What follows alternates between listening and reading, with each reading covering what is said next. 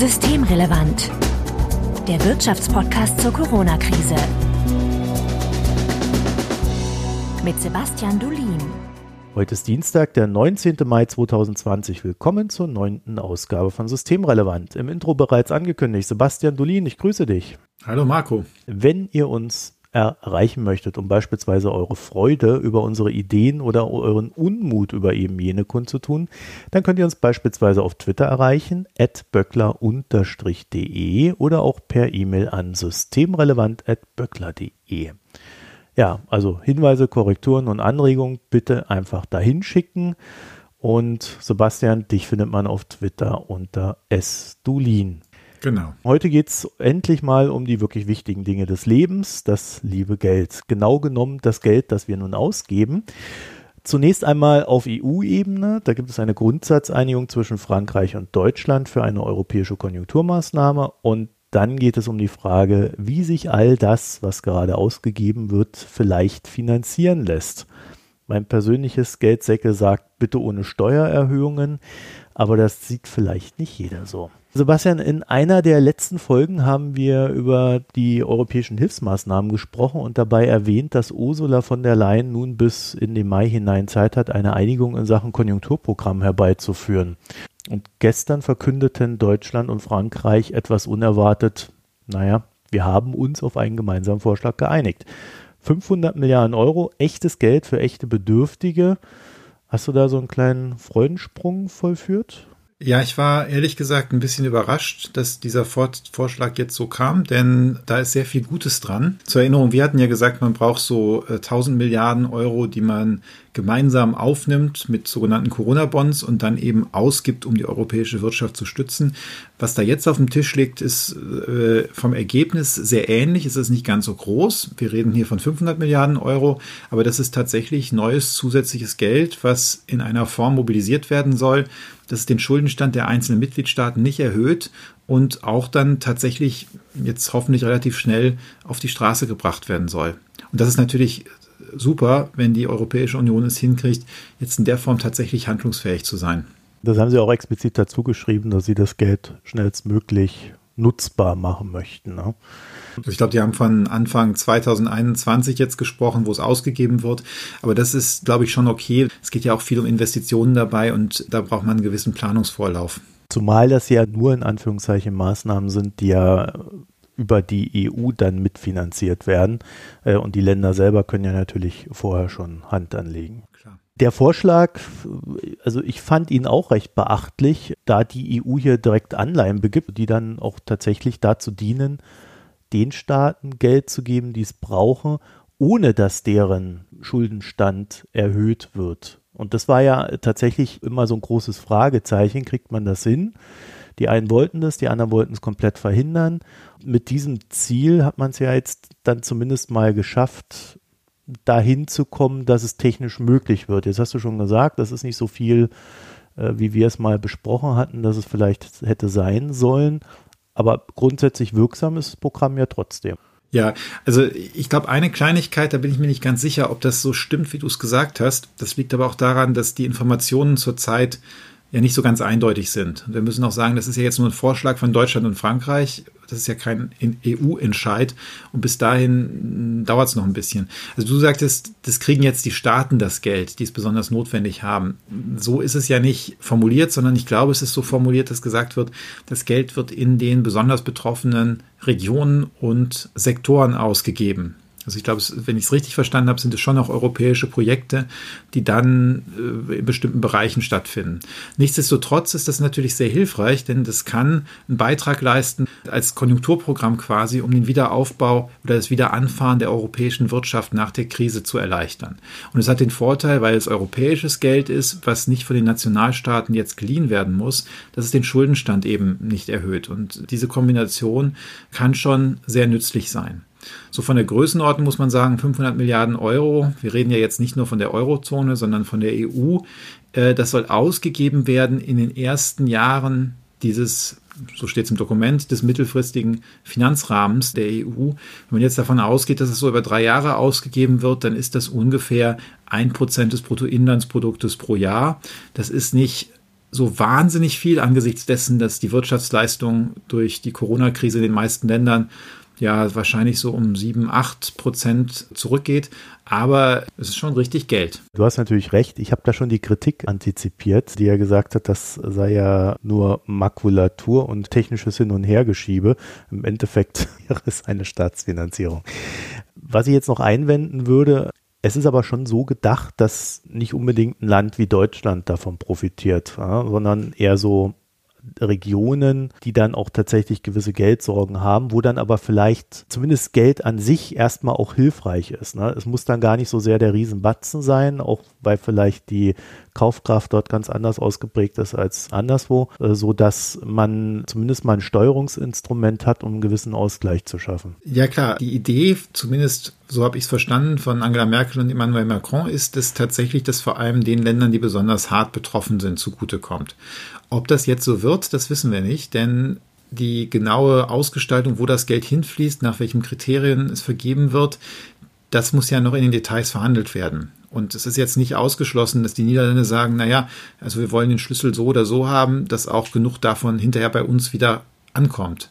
Denn das Ganze läuft jetzt über den EU-Haushalt und damit läuft das in die normalen EU-Haushaltsverhandlungen rein. Und wir wissen alle, wie die ablaufen. Das ist wirklich, das ist ja ein Geschacher und da sitzen ja auch zum Teil Diplomaten, die verhandeln, deren Ziel es immer war, möglichst viel für das eigene Land rauszuholen. Und wenn die mit dem Modus jetzt verhandeln, besteht da immer noch die Gefahr, dass am Ende das Geld nicht da landet, wo es am dringendsten gebraucht wird.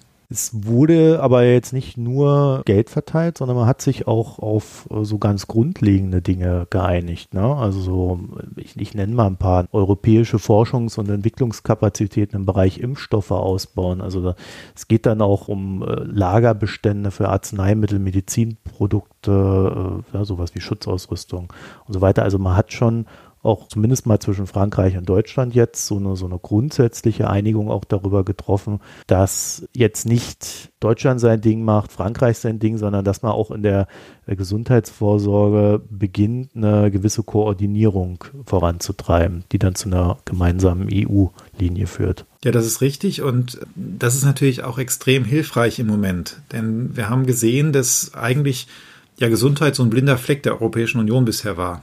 Also das ist offensichtlich ja, was wenn ein Land das massiv vernachlässigt, dann kann das ganz schwere negative Effekte auf die anderen Länder haben, gerade im Fall von so einer Pandemie. Und trotzdem war Gesundheit bislang immer nationalstaatliche Sache.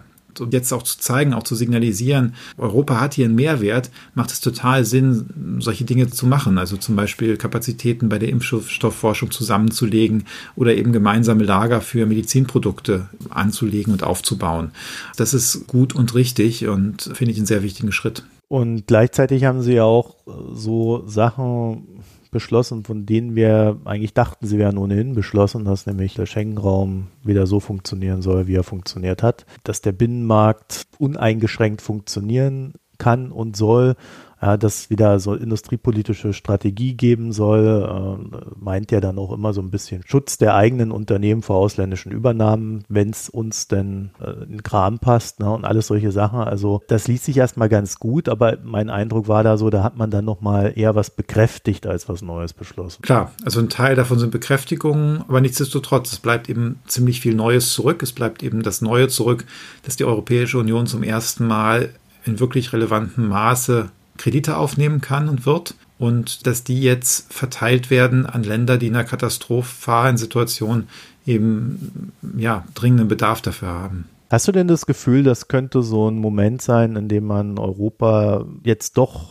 wieder auch als Akteur sehen kann? Also dass man das Heft des Handelns in die Hand nimmt? Ich glaube, es hängt sehr davon ab, wie jetzt die tatsächliche Einigung aussieht. Wir hatten ja schon mal ein paar Vorschläge, ich erinnere an das Paket von Meseberg, wo auch die Deutschen und die Franzosen eigentlich relativ weitreichende Vorschläge gemacht haben. Also damals stand drin, eine Arbeitslosenrückversicherung für die Eurozone sollte geprüft werden.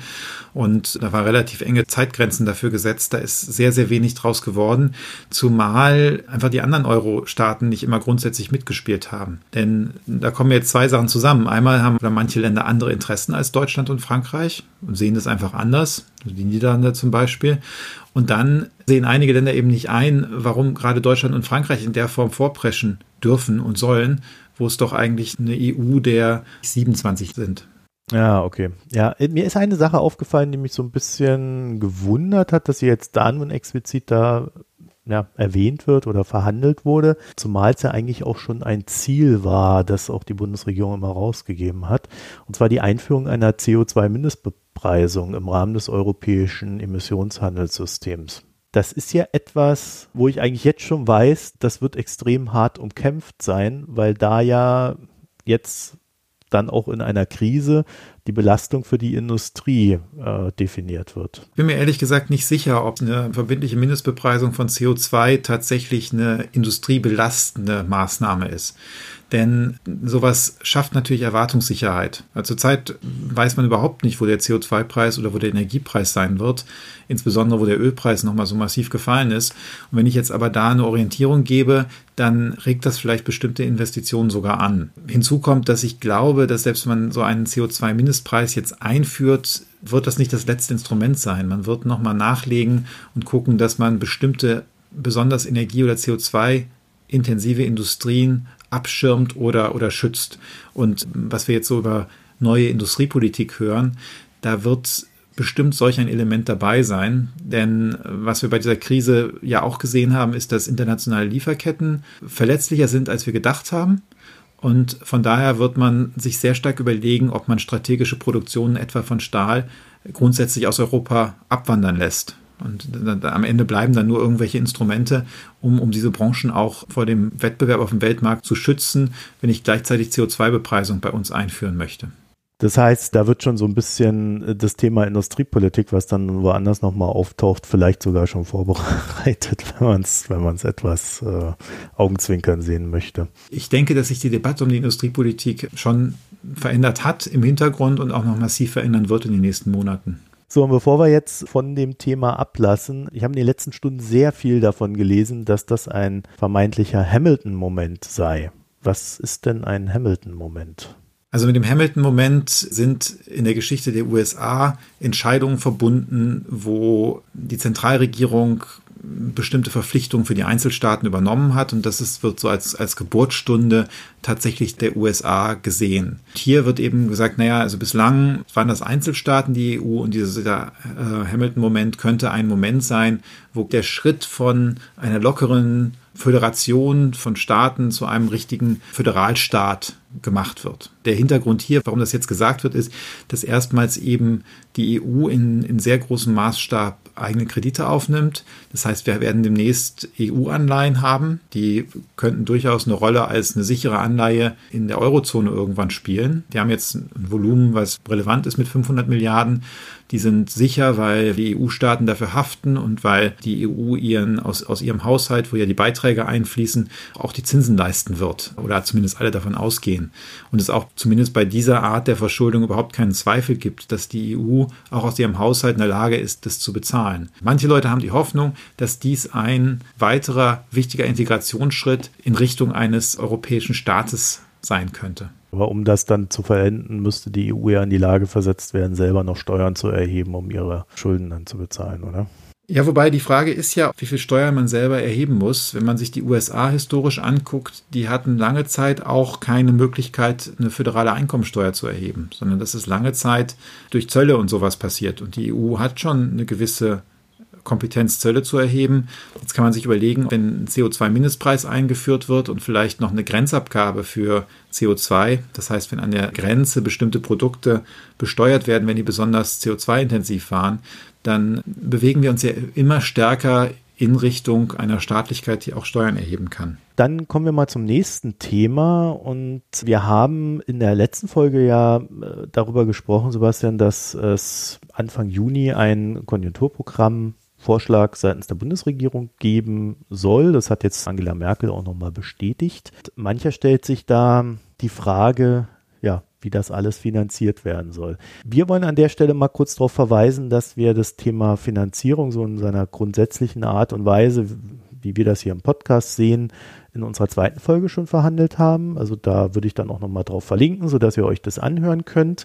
Und es gibt jetzt allerdings einen aktuellen Diskurs, den wir uns da widmen wollen. Und es ist ja eigentlich ziemlich schematisch bei solchen Themen, denn es bilden sich immer so, man könnte sie schon fast Standardlager nennen, heraus. Und jeder, der mal so das beobachtet hat, der kennt das. Ne? Also die einen sagen, man muss die Steuern erhöhen und das darüber bezahlen. Dann sagen die anderen, nein, Steuern nicht. Man muss die Ausgaben kürzen oder vielleicht sogar auch beides. Und dann gibt es, und das war die Position, korrigiere mich, wenn ich das jetzt falsch sage, Sebastian, die du vertreten hast, wir sollten das über Schulden finanzieren, was wir jetzt ausgeben. So, es gab jetzt das Argument von einem Unternehmerverband, dass ja auch der Staat mit einer simplen Gewinn- und Verlustrechnung, agieren solle. Und da ist dann völlig klar, es müssen die Ausgaben gesenkt werden, weil Steuererhöhungen kommen ja überhaupt nicht in Frage. Da ist so meine erste Frage, Sebastian, kann denn ein Staat tatsächlich mit einer simplen Gewinn- und Verlustrechnung agieren? Ich glaube, das ist schon mal der völlig falsche Ansatz, denn ein Staat ist eben einfach kein Unternehmen.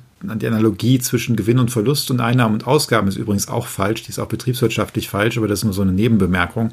Aber ein Staat ist eben kein Einzelunternehmen, sondern beim Staat sind die Ausgaben immer auch eine Nachfragekomponente. Das heißt, wenn der Staat seine Ausgaben massiv kürzt, dann hat das normalerweise Rückwirkungen auf die ganze Wirtschaft und schwächt die Nachfrage dann nach anderen Konsumgütern und schwächt damit die Konjunktur. Aus dieser Sicht finde ich diese Forderung jetzt, möglichst bald alle Ausgaben auf den Prüfstand zu stellen und eben massive Kürzungen zu machen, halte ich auch konjunkturpolitisch für völlig falsch. Wir haben auch in den frühen 2000er Jahren gesehen, wohin das führt oder dass das eben zu nichts Sinnvollem führt. Wir hatten ja nach 2002, 2003 die Situation, dass Deutschland in Konflikt mit dem Wachstumsstabilitätspakt gekommen ist. Damals ist unser Defizit über 3% des Bruttoinlandsprodukts gestiegen und daraufhin gab es eine ganze Reihe von Kürzungsprogrammen. Da wurden immer wieder Abgaben erhöht, aber auch Sozialleistungen gekürzt und andere Ausgaben gekürzt. In der Zeit haben wir eben auch Jahre, wo die Staatsausgaben geschrumpft sind von einem Jahr zum anderen. Und das war übrigens auch eine Phase von hoher Arbeitslosigkeit und ganz schwachem Wachstum. Regelmäßig wurden dann die Prognosen nach unten revidiert, nachdem der Staat wieder ein neues Kürzungsprogramm aufgelegt hat. Das hat dazu geführt, dass wir eigentlich ein halbes Jahrzehnt praktisch kein Wachstum in Deutschland hatten. Ganz anders sah es nach der Krise 2009, 2010 aus. Da hatten wir dann zwar auch nochmal ein Jahr mit schrumpfenden Staatsausgaben, aber eigentlich ist es so ab 2013, 14, 15 bis unmittelbar vor dieser Krise hat man das eben unterlassen. Und das war dann auch die Phase, wo Deutschland eigentlich ein wunderschönes Wirtschaftswachstum hingelegt hat mit Rekordbeschäftigung. Und das wäre natürlich die Hoffnung, dass man sowas nach dieser Krise wieder erreichen kann. Aber dafür darf man jetzt nicht einfach Ausgabenkürzungen machen.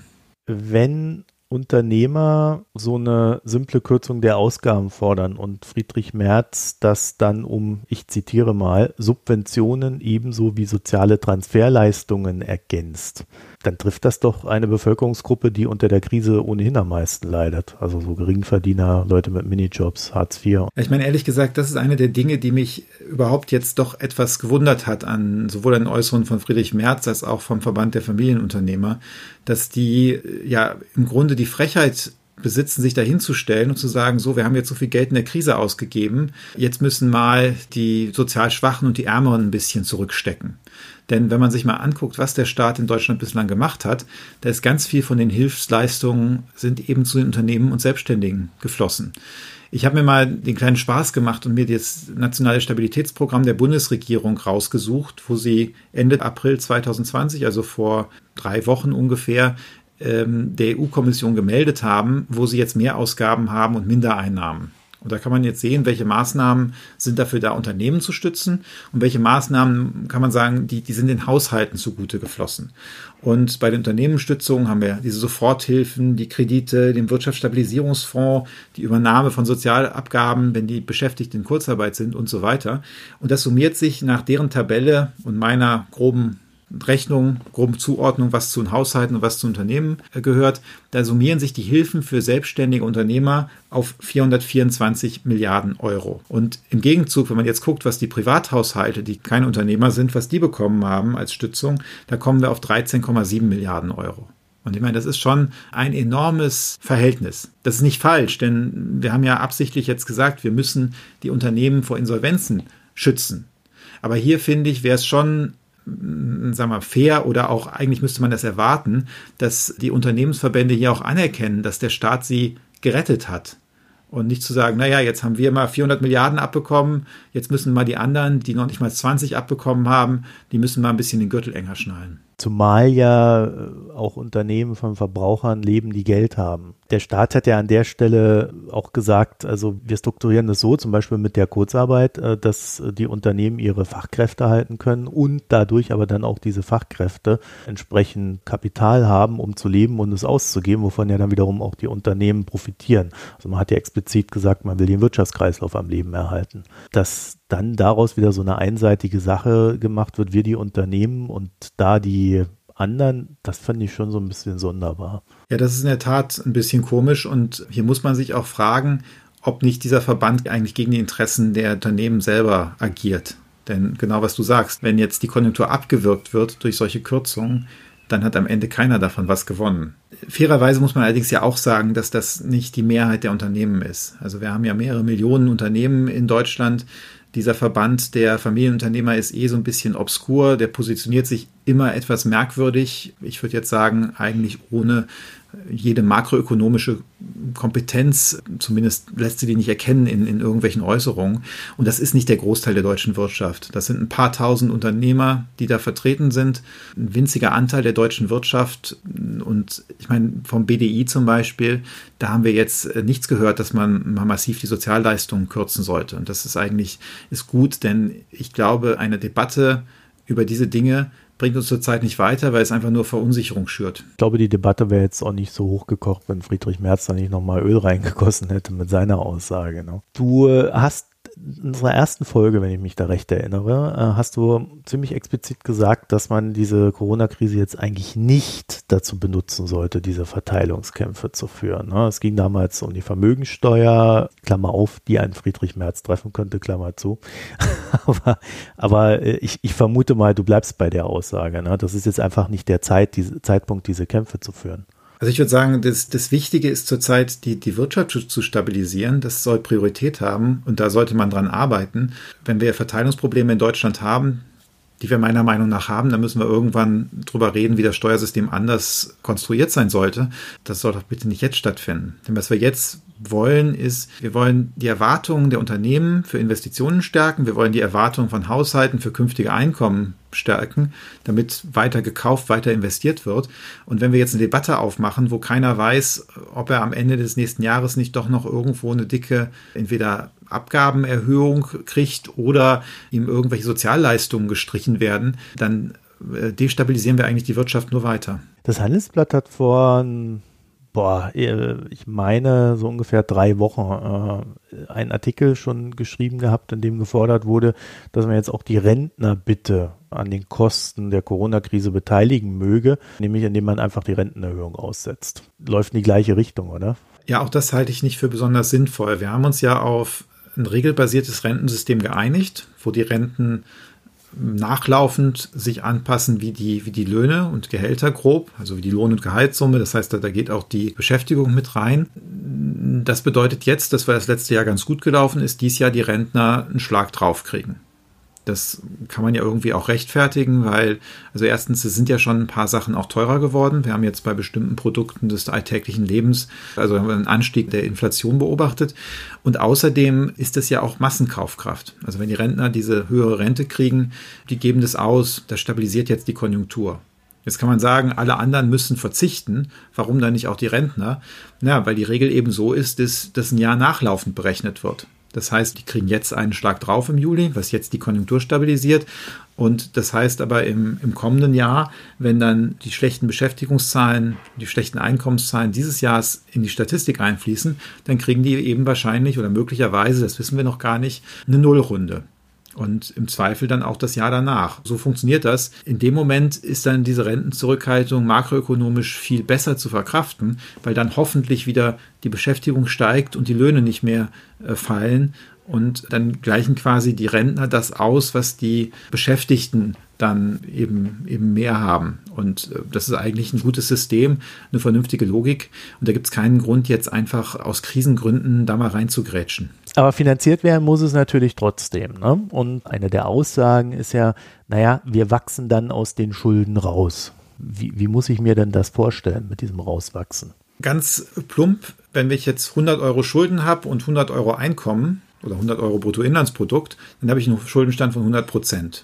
Und wenn ich jetzt einfach die 100 Euro Schulden behalte und nächstes Jahr 110 Euro Einkommen oder Bruttoinlandsprodukt habe, dann ist die Schuldenquote, also der Anteil der Schulden an meinem jährlichen Einkommen, ist dann halt auf etwas über 90% schon gleich gefallen. Da habe ich nicht zurückgezahlt, sondern da bin ich einfach das, was wir produzieren, gewachsen. Und um das nochmal so vielleicht auf eine Haushaltsperspektive zu bringen, sind 300.000 Euro viel Schulden? Für wen ist mal die Frage, ne? Für wen ist die Frage, ne? Und wenn ich der arbeitslose Hartz-IV-Empfänger bin, ohne Immobilie und so weiter, sind 300.000 Euro sehr, sehr viel Schulden für mich. Mhm. Wenn ich aber jetzt jemand bin, der, ich weiß nicht, Filmstar, der für einen Film ein paar Millionen kriegt und der überall 2-3 Villen in wichtigen Orten der Welt hat, da sind 300.000 Euro wahrscheinlich überhaupt keine großen Schulden. Ja, dann wird irgendwie ein Filmprojekt gemacht und dann werden davon 10% genommen und dann werden die Schulden zurückgezahlt. Das heißt, man muss Schulden immer im Verhältnis zum Einkommen sehen. Und das Rauswachsen bedeutet halt, dass man sich das klar macht und den Schuldenstand jetzt nicht weiter erhöht. Und eben das Bruttoinlandsprodukt steigt dann wieder und dann kommt man da raus. Ist das der Grund, warum Ökonomen so gerne vom V-Verlauf des Wirtschaftseinbruchs reden? Weil darin dann diese Hoffnung steckt, dass man dann auch die Schulden, die man jetzt aufnimmt, wieder, mindert. Ich glaube noch nicht mal. Also erstens muss man ja sagen, V-Verlauf, für alle, die es nicht wissen, bedeutet schnell runter und schnell wieder rauf, wie das gemalte V. Und dann bin ich eben schnell wieder auf dem Niveau von vor der Krise. Das ist natürlich hilfreich für den Abbau der Schulden. Aber ehrlich gesagt, wir brauchen das gar nicht. Also zum Beispiel wir am IMK rechnen ja nicht mit so einem V-Verlauf, sondern wir glauben ja, dass das ein ganzes Stück länger dauert. Und trotzdem glauben wir, dass man recht leicht aus diesen Schulden rauswachsen kann. Denn eine Sache muss man ja auch noch beachten. Wir haben Inflation. Das heißt, ohne dass ich wirklich echtes Wirtschaftswachstum habe, wird mein Einkommen größer, in Euro gemessen. Die Schulden bleiben aber gleich. Wir haben eine Situation, wo wir keine Zinsen haben. Das heißt, der Schuldenstand bleibt einfach so, wie er ist. Und einfach durch die Inflation, die wir sehen, wird das jedes Jahr weniger im Verhältnis zu unserem Bruttoinlandsprodukt, zu unserem Einkommen. Also wir brauchen keine V-förmige Erholung, sondern das Rauswachsen, das kriegen wir auch ganz gut ohne das hin. Im Sinne dieses Diskurses, der da aufgeploppt ist, es macht überhaupt keinen Sinn zu kürzen, weil man sich damit ja selber das Wirtschaftswachstum wegkürzt. Genau, und dazu gibt es auch eine ganze Reihe von Studien. Zwei meiner Mitarbeiter, Christoph Peetz und Sebastian Gechert, haben dazu auch jüngst eine Studie gemacht, wo sie eben zeigen, dass diese Sozialtransfers relativ hohe sogenannten Multiplikatoren haben. Das heißt, wenn ich 1 Euro für Sozialtransfers ausgebe, dann steigt möglicherweise das Bruttoinlandsprodukt um mehr als 1 Euro. Das heißt aber auch wiederum, dass wenn ich jetzt da kürze und das Bruttoinlandsprodukt fällt, dass vielleicht meine Schuldenquote gar nicht so zurückgeht. Weil wenn ich dann als Staat weniger Geld ausgebe, das Bruttoinlandsprodukt ist niedriger, dann habe ich genau den umgekehrten Effekt wie das, was ich gerade mit dem Herauswachsen aus den Schulden beschrieben habe. Also wenn ich jetzt schrumpfende Wirtschaftsleistung habe, dann kann der Schuldenberg gemessen am Einkommen sogar größer werden. Und darum muss man alles tun, um diese Schrumpfung zu vermeiden und zu stoppen. Also im angelsächsischen Raum spricht man momentan auch eher darüber, dass der Staat selber vielleicht einfach dafür sorgen muss, dass die Leute mehr Jobs haben, weil viele Jobs gar nicht mehr zurückkehren werden. Also auch da ist so eine ganz andere Diskussion am Laufen momentan, als wir sie hierzulande teilweise erleben. Ein weiterer Punkt, der in den letzten Tagen so ein bisschen hochgeploppt ist, ist so die Frage, ob man den Mindestlohn jetzt nicht erhöhen müsse oder vielleicht sogar kürzen müsse, um der Wirtschaft zu helfen oder eben erhöhen, um den Menschen zu helfen. Wie ist da deine Position? Na, ich meine, es steht jetzt demnächst die Debatte an, ob der Mindestlohn wieder angepasst werden soll. Und auch da haben wir eine Mindestlohnkommission, die dafür Vorschläge macht. Da gibt es ein Verfahren, was üblicherweise, worauf man sich geeinigt hat. Und das läuft grob in Anpassung auch der Lohn- und Gehaltsentwicklung. Und danach müsste man jetzt beim Mindestlohn ein bisschen was drauflegen. Jetzt kommen auch wieder die ersten Leute um die Ecke, die sagen, nee, das geht aber überhaupt nicht in der Krise wie der jetzigen, sondern da soll mal eine Nullrunde gemacht werden. Nullrunde bedeutet eben auch keinen Inflationsausgleich, sondern einfach, der bleibt so, wie er ist. Das bedeutet, die Menschen, die im Mindestlohn arbeiten, haben real weniger Kaufkraft. Und auch das halte ich zurzeit für falsch, denn der Mindestlohn hat eine wichtige Funktion inzwischen so als Lohnanker der Wirtschaft bekommen. Und was wir halt verhindern müssen, ist, dass aus diesem einen Corona-Schock die Erwartung entsteht, dass die Löhne und Gehälter nicht wieder steigen. Auch das ist was, was wir in den 2000er Jahren hatten. Da sind die Leute davon ausgegangen, dass ihr Lohn und ihr Gehalt nicht mehr zunimmt. Und wenn man das so denkt, dann ist natürlich die logische Konsequenz, dass ich jetzt schon mal einen Gürtel enger schnalle, weil ich dann ja mehr sparen muss für die Zukunft. Und das ist einer der Gründe, warum wirklich auch der Konsum dann über Jahre ganz, ganz schwach war. Und wenn wir uns das angucken, auch nochmal dieser Vergleich der Aufschwünge, die wir nach 2005 hatten, die wir dann nach der Finanzkrise hatten, da sieht man genau den Unterschied, dass damals, nach 2005, hatten wir ganz wenig Lohnwachstum oder relativ wenig Lohnwachstum. Wir hatten aber dann auch wenig Inlandskonsum, wenig Privatkonsum und die deutsche Konjunktur hing total an den Exporten. Und wenn immer dann irgendwas in der Weltwirtschaft nicht gut lief, hat das voll reingeschlagen. Dagegen dieser Aufschwung, den wir da nach 2010 hatten, der dann nochmal unterbrochen wurde von der Eurokrise, da sind die Löhne und Gehälter in Deutschland ordentlich gestiegen und der Privatkonsum hat richtig die Wirtschaft getragen. Das Ergebnis war, dass dieser Aufschwung auch viel, viel beschäftigungsintensiver war und wir Rekordstände bei der Beschäftigung erreicht haben. Und das heißt, dass man muss darauf achten, dass man nicht die Erwartungen von Lohnsteigerungen kaputt macht. Und gerade aus dem Grund sollten wir jetzt nicht auf die Idee kommen, die Erhöhung des Mindestlohns auszusetzen. Wobei du ja vorhin gesagt hast, dass wir Inflation haben. Das heißt, wenn der Mindestlohn jetzt gleich bleiben würde, wäre das ja eigentlich eine Gehaltskürzung. Ne? Genau. Also wenn der Mindestlohn jetzt nominal gleich bleibt in Euro, dann wäre das eine reale Gehaltskürzung. Wir haben jetzt noch gar nicht über die soziale Seite geredet. Das ist natürlich auch sozial völlig verfehlt. Insbesondere, weil das ja auch viele Menschen trifft, die jetzt in der Krise schon gelitten haben. Also die jetzt im Dienstleistungssektor, in der Gastronomie, möglicherweise auch in Teilen des Einzelhandels auf diesem Mindestlohn waren, dann noch Kurzarbeit anmelden mussten oder für die Kurzarbeit angemeldet wurde und denen es sowieso finanziell hinten und vorne nicht gut geht. Und die wirtschaftlich betrachtet aber ihr Geld auch sofort wieder ausgeben, in Klammern müssen. Und dadurch erzielt man ja wirtschaftlich gesehen eigentlich einen sehr positiven Effekt, weil das Geld nirgendwo zwischendrin verloren geht oder gespart wird. Ja klar, das sind die Haushalte, die eine sehr hohe, wie wir das nennen, Konsumneigung haben. Das heißt, sie geben sehr viel von ihrem Geld direkt wieder für den Konsum aus. Und das ist ja einer der Gründe, warum wir auch immer gesagt haben, eigentlich hätte man das Kurzarbeitergeld aufstocken müssen, weil jetzt gerade so viele von diesen Niedrigeinkommensbeziehern von Kurzarbeit betroffen sind und das tatsächlich einen Nachfrageeffekt dann hat, der nicht gut ist. Aber die Themen fließen da an der Stelle ja schon ineinander, ne? Also weil ja auch hier, also auf der einen Seite wäre dann die Gehaltskürzung, auf der anderen Seite wäre dann vielleicht die Kürzung von Sozialgeldern, von Menschen, die es ja dann wirklich absolut brauchen. Also auch da würde man Konsumneigungen dann wieder abschneiden, also wenn man es mal rein ökonomisch betrachtet, abseits des persönlichen Schicksals. Ja klar, das, was Leute wie Friedrich Merz machen oder der Verband der Familienunternehmer, das legt halt schon die Axt an einen binnenwirtschaftlich getriebenen Aufschwung in Deutschland. Und ehrlich gesagt, ich bin auch etwas überrascht, dass man jetzt die Krise missbraucht zum Verteilungskampf, wie das die Familienunternehmer tun und wie das dann offensichtlich auch Friedrich Merz tut, für den Verteilungskampf von unten nach oben, dass man ihnen von unten noch was wegnimmt, damit die oben nach der Krise ein besseres Leben haben. Das finde ich eigentlich erstens unverantwortlich und zweitens eigentlich unverschämt. Sebastian, dann bedanke ich mich recht herzlich, dass du dir die Zeit genommen hast. Ja, herzlichen Dank, Marco. Und ihr könnt uns wie immer gerne eine E-Mail schreiben, wenn ihr dem noch etwas hinzufügen wollt, was wir gerade hier besprochen haben. Das wäre systemrelevant@böckler.de und außerdem findet ihr uns auf Twitter @böckler_de und Sebastian findet ihr auf Twitter als @sdullien. In dem Sinne wünschen wir euch eine schöne Zeit und bis bald. Tschüss. Das war Systemrelevant, der Wirtschaftspodcast zur Corona-Krise. Eine Produktion der Hans-Böckler-Stiftung.